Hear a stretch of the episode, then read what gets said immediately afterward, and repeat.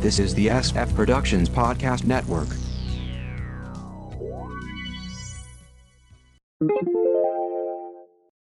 How I Got My Wife to Read Comics, Episode 594.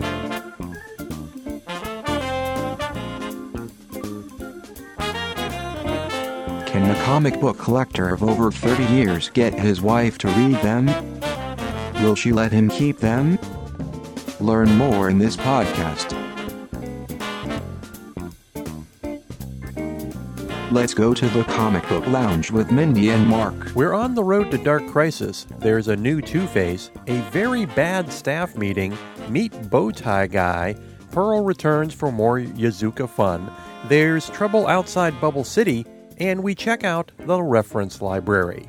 This is how I got my wife to read comics for Sunday, June 19th, 2022. I'm Mark. And I'm Mindy. Just a reminder you can go to sfpodcastnetwork.com to get the feed, other SF podcasts and blogs, or you can subscribe via your favorite podcast catcher where you can leave us a review. You can email sfpodcastnetwork at gmail.com, like us at facebook.com slash sfppn, follow us on Twitter at sfppn, check out Instagram at sfpodnetwork, or call us at 614-321-9737. That's 614-321-9SFP. Justice League Road to Dark Crisis number 1 by Williamson, Jurgens, Adams, Campy, Brown, Ocio, Johnson, DeLuca, Phillips, and Henry. I need to note at the start that we're not buying the Dark Crisis event at DC. I have to say, Mark, thank goodness. I was afraid you'd changed your mind. We've been burned too many times, forced to collect 50 side issues before the whole thing is forgotten by DC six months later. But I did buy this intro due to the art more than the actual story. This is a set of short stories that takes us from the death of the Justice League to the main event. Team Up features Jon Kent and Nightwing, both of whom are dealing with the death of their fathers, whether adopted or not. John is making plans to handle the Dark Army, while Dick puts up a front that the League will return soon with a reference to Superman's original funeral. What's interesting here is that Jon is talking to Dick and not Damian about all this. Jon's rapid aging has placed him closer to Dick Grayson. I'm very much reminded of the 70s Super Son stories. Life of Purpose features Wally and Wallace, the Black Kid Flash, who have already been dealing with Barry's disappearance from months ago. Now, with the league gone, Wally is going to play whack a mole against all the villains coming out of the woodwork. Wallace gives him a hand. Wally is putting on a brave face, but breaks down when he stops at the Flash Museum. Survivors features Hal Jordan and Jackson Hyde, one of the new Aqua Lads, with the former arriving on Earth to stop an alien invasion, only to learn of the League's death. He and Jackson team up to break the invader away from an infestation causing him to attack. The pariah features, as you would guess, pariah. He arrives on a world where his family still exists, but he rejects them as the only reason he was sent there was to watch the world end. He rejects the rebuilding the machine to save them, only to be taken in by the great darkness. Yada, yada, yada. Because the night features Spoiler, who tries to stop Nocturna from stealing a necklace, it turns into a heart to heart about the loss of Batman. And at the end, Firefly gives Nocturna an offer to join a new secret society of villains. The stories were decent, but none of it can justify investing in the next crisis. Flashpoint Beyond, number two of six by Johns, Adams, Sheridan, Xermanico, Janin, Fajardo Jr., and Belair. We start with yet another evidence board, this one about the time traveler murders. There's a set of characters that, on other Earths, are time travelers. Here, they're just ordinary people. Nathaniel Adam, Captain Atom. Here, a 92 year old man. The Lord of Time. Here, an unnamed man who was institutionalized. Percival Sutter, Dr. Time. Here, a petty thief. Matthew Ryder, Epoch, and now Barry Allen are also in the mix. Thomas Wayne realizes he's too reckless, not methodical like his son. He checks back with Oswald, who tells him his fortune is being threatened by the destruction of the casino. Also, Harvey Dent's orphan son wants to learn about explosives. Thomas visits the casino site and learns that Roger Hayden, Psycho Pirate, knows that Bruce should be Batman.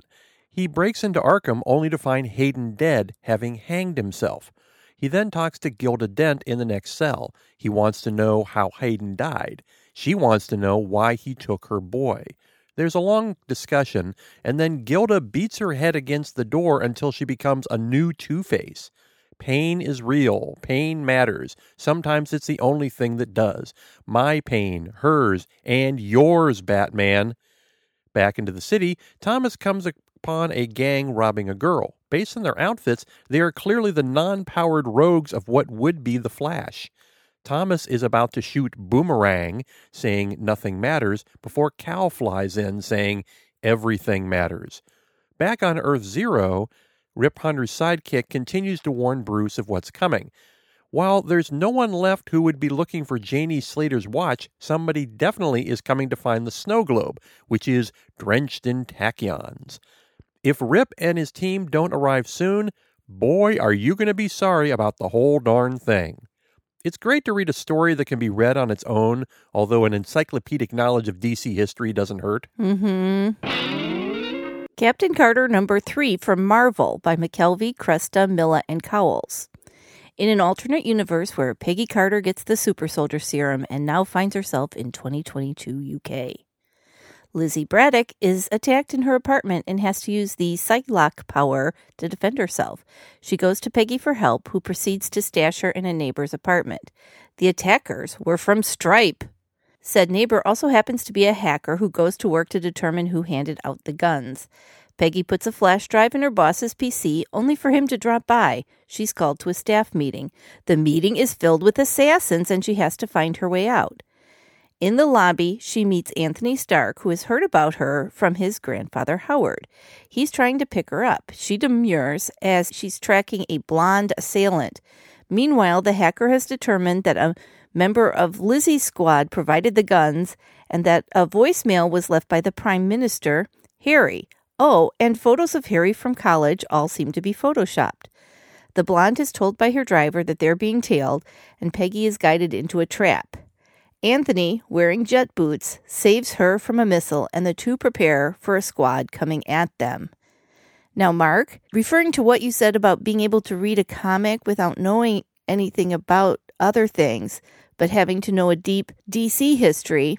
Do you think we're missing a lot of things because we don't have a deep Marvel history here? Yes, yes, I think we are. And yet it's still a very good Right. comic. It works on its own. yes.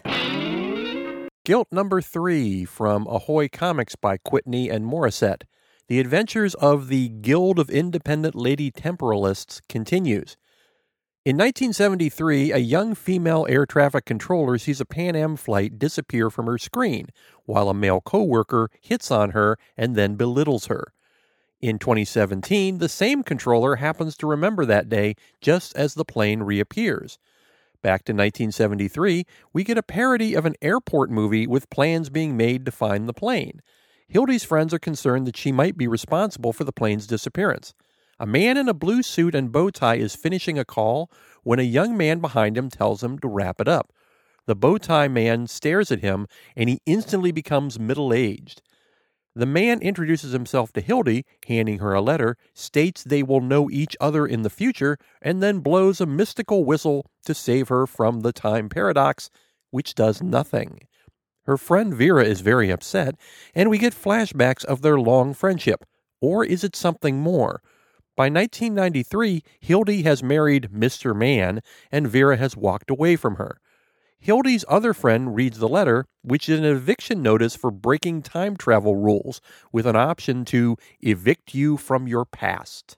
Back to 2017, and the plane is coming in for a landing. The instruments are going nuts, and the airport seems very different. Back to 1973. The cult leader is making a phone call while his son and Trista are trying to figure out what happened to the plane.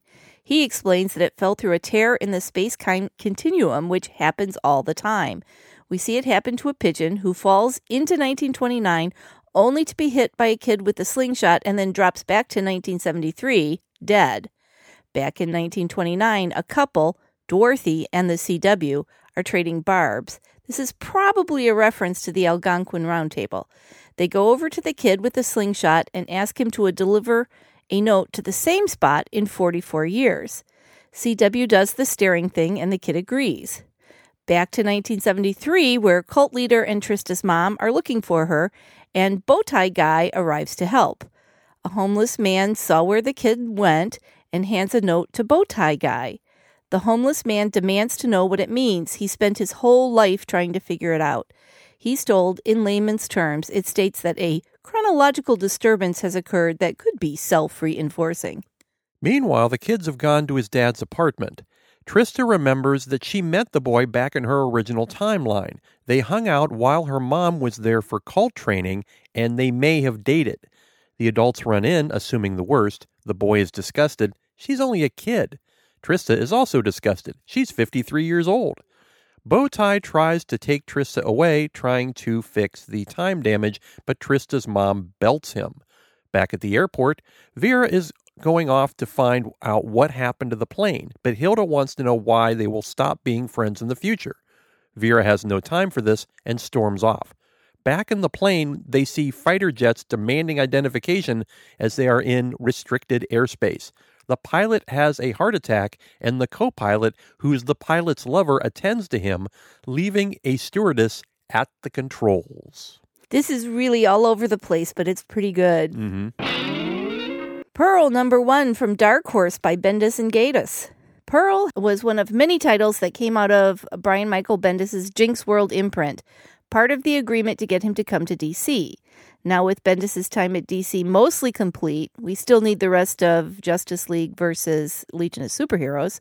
He's taken Jinx World to Dark Horse. Pearl is about a young woman in San Francisco working as a tattoo artist who learned she was born to the Yazuka. Now she does assassinations on the side. The new volume gives you zero info to bring you up to speed. Bendis assumes you went back and reread the series from 2018. Special agents are investigating the destruction of an all purpose pornography mall blown to smithereens, apparently by the Ghost Dragon, who we know as Pearl. The agents, one of whom's parents was murdered by the Yuzuka, are there to make an example out of her. Back at the tattoo shop, Pearl and her co workers slash Yuzuka clan are shooting the breeze. The owners of the ex porn mall are there to renegotiate terms. Pearl's mother set them up, and he thinks they are unreasonable. Pearl stares at him. Do her tattoos have some sort of mind control power, or is she just alpha dogging him? And he quickly relents. In a flashback, an old high school friend meets Pearl to get a job as an enforcer. Back to current day, Pearl's dad calls her from Japan. The head of the Yuzuka is not happy with her and tells her she is in real trouble.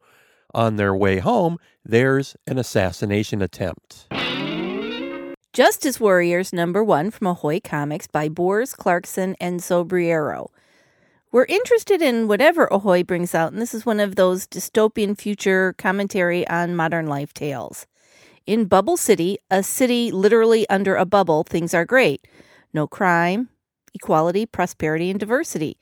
Unfortunately, the cost of all this is a huge slum outside the protective bubble, the uninhabited zone where life is cheap. Bubble City PD patrols the place trying to keep order. Either this is a future with aliens or one with massive genetic options, as many of the people are human animal hybrids. We join the cops on a raid at a UZ club with one of the cops, a fish face, running late. He stopped at a taco truck. There are people controlled by starfish on their heads, and they battle the cops with the only human looking cop taken out in the line of duty. Local news refers to this as issues with mutants and quickly moves on. The police department is told to resolve this ASAP. Cops attend the slain officer's funeral with embedded ads for bubble drink. A supercut of the officer's badge cam beatings is shown, and everyone agrees it was a beautiful service. The commissioner wants to see more social media likes and tells the fish face to fix it he's assigned a new partner, which looks and smells like a pile of poo. Meanwhile, the mayor, who's also a pop star, is mad his new album isn't selling. His handlers blame the economy, but a techno rat has an idea. Have the city buy back used copies at twice the price, which will increase their perceived value as collectibles.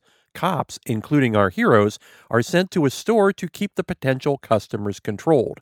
There's a panic, and Fish Face is shot, leaving Pooh Head on his own. Since we're seeing fewer and fewer comics lately, mainstream DC is basically out for now.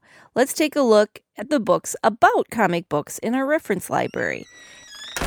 In the days before you could look up anything using the internet in your pocket, we purchased a lot of reference books at a local secondhand shop. Hi, Bookloft in German Village. One of them was The Comic Book, the one essential guide for comic book fans everywhere by Paul Sassienie, I guess, in Chartwell Books in 1994. Sassienie, at least at the time, had one of the finest comic collections in Europe and was an advisor to the Overstreet Guide. The book is fairly straightforward. A history of comics broken out by the various ages, the early days, normally referred to as the Platinum Age, Golden Age 1938 to 45, post Golden Age 45 to 50, pre Silver Age 50 to 56, Silver Age 56 to 69, post Silver Age 70 to 80, normally referred to as the Bronze Age, a new era 1981 to 89, and the 1990s. There's a good focus on British comics, which you normally don't see. We have how to grade, store, and assess comics. Much of this is out of date. How to buy and sell comics, a section on comic art and animation cells, and a trivia quiz. And there's lots of artwork throughout. The second half of the book is true reference material, exhaustive tables of creators, terms, titles, and publishers. It's a book of its time. The front cover features the Amazing Spider Man number one, while the back shows Defiance Warriors of Plasm number one, a slightly less monumental title. Ironically, a concern over the name of the latter book would lead to a court case against Marvel, which led to Defiant's later collapse. A quick check online confirms the comic book has little value as a collectible today, likely due to the reference data being so out of date, plus my copy is in poor condition at best. These and many other interesting books are available at your local library and bookstore. Visit them. They'll be happy to help you read more about it. We lost another master comic book artist this week. Tim Sale passed at age 66. His dark, moody work is best remembered for his collaborations with writer Jeph Loeb. DC's Batman The Long Halloween, Batman Dark Victory, Superman for All Seasons, Catwoman When in Rome, Superman Confidential, and Marvel's Daredevil Yellow, Spider Man Blue, and Hulk Gray. Sale and Loeb were producers on NBC's Hero, and his artwork is seen throughout. Announcer Bot, how can the folks find us online? Go to sfpodcastnetwork.com to get the feed, other SF podcasts, and blogs.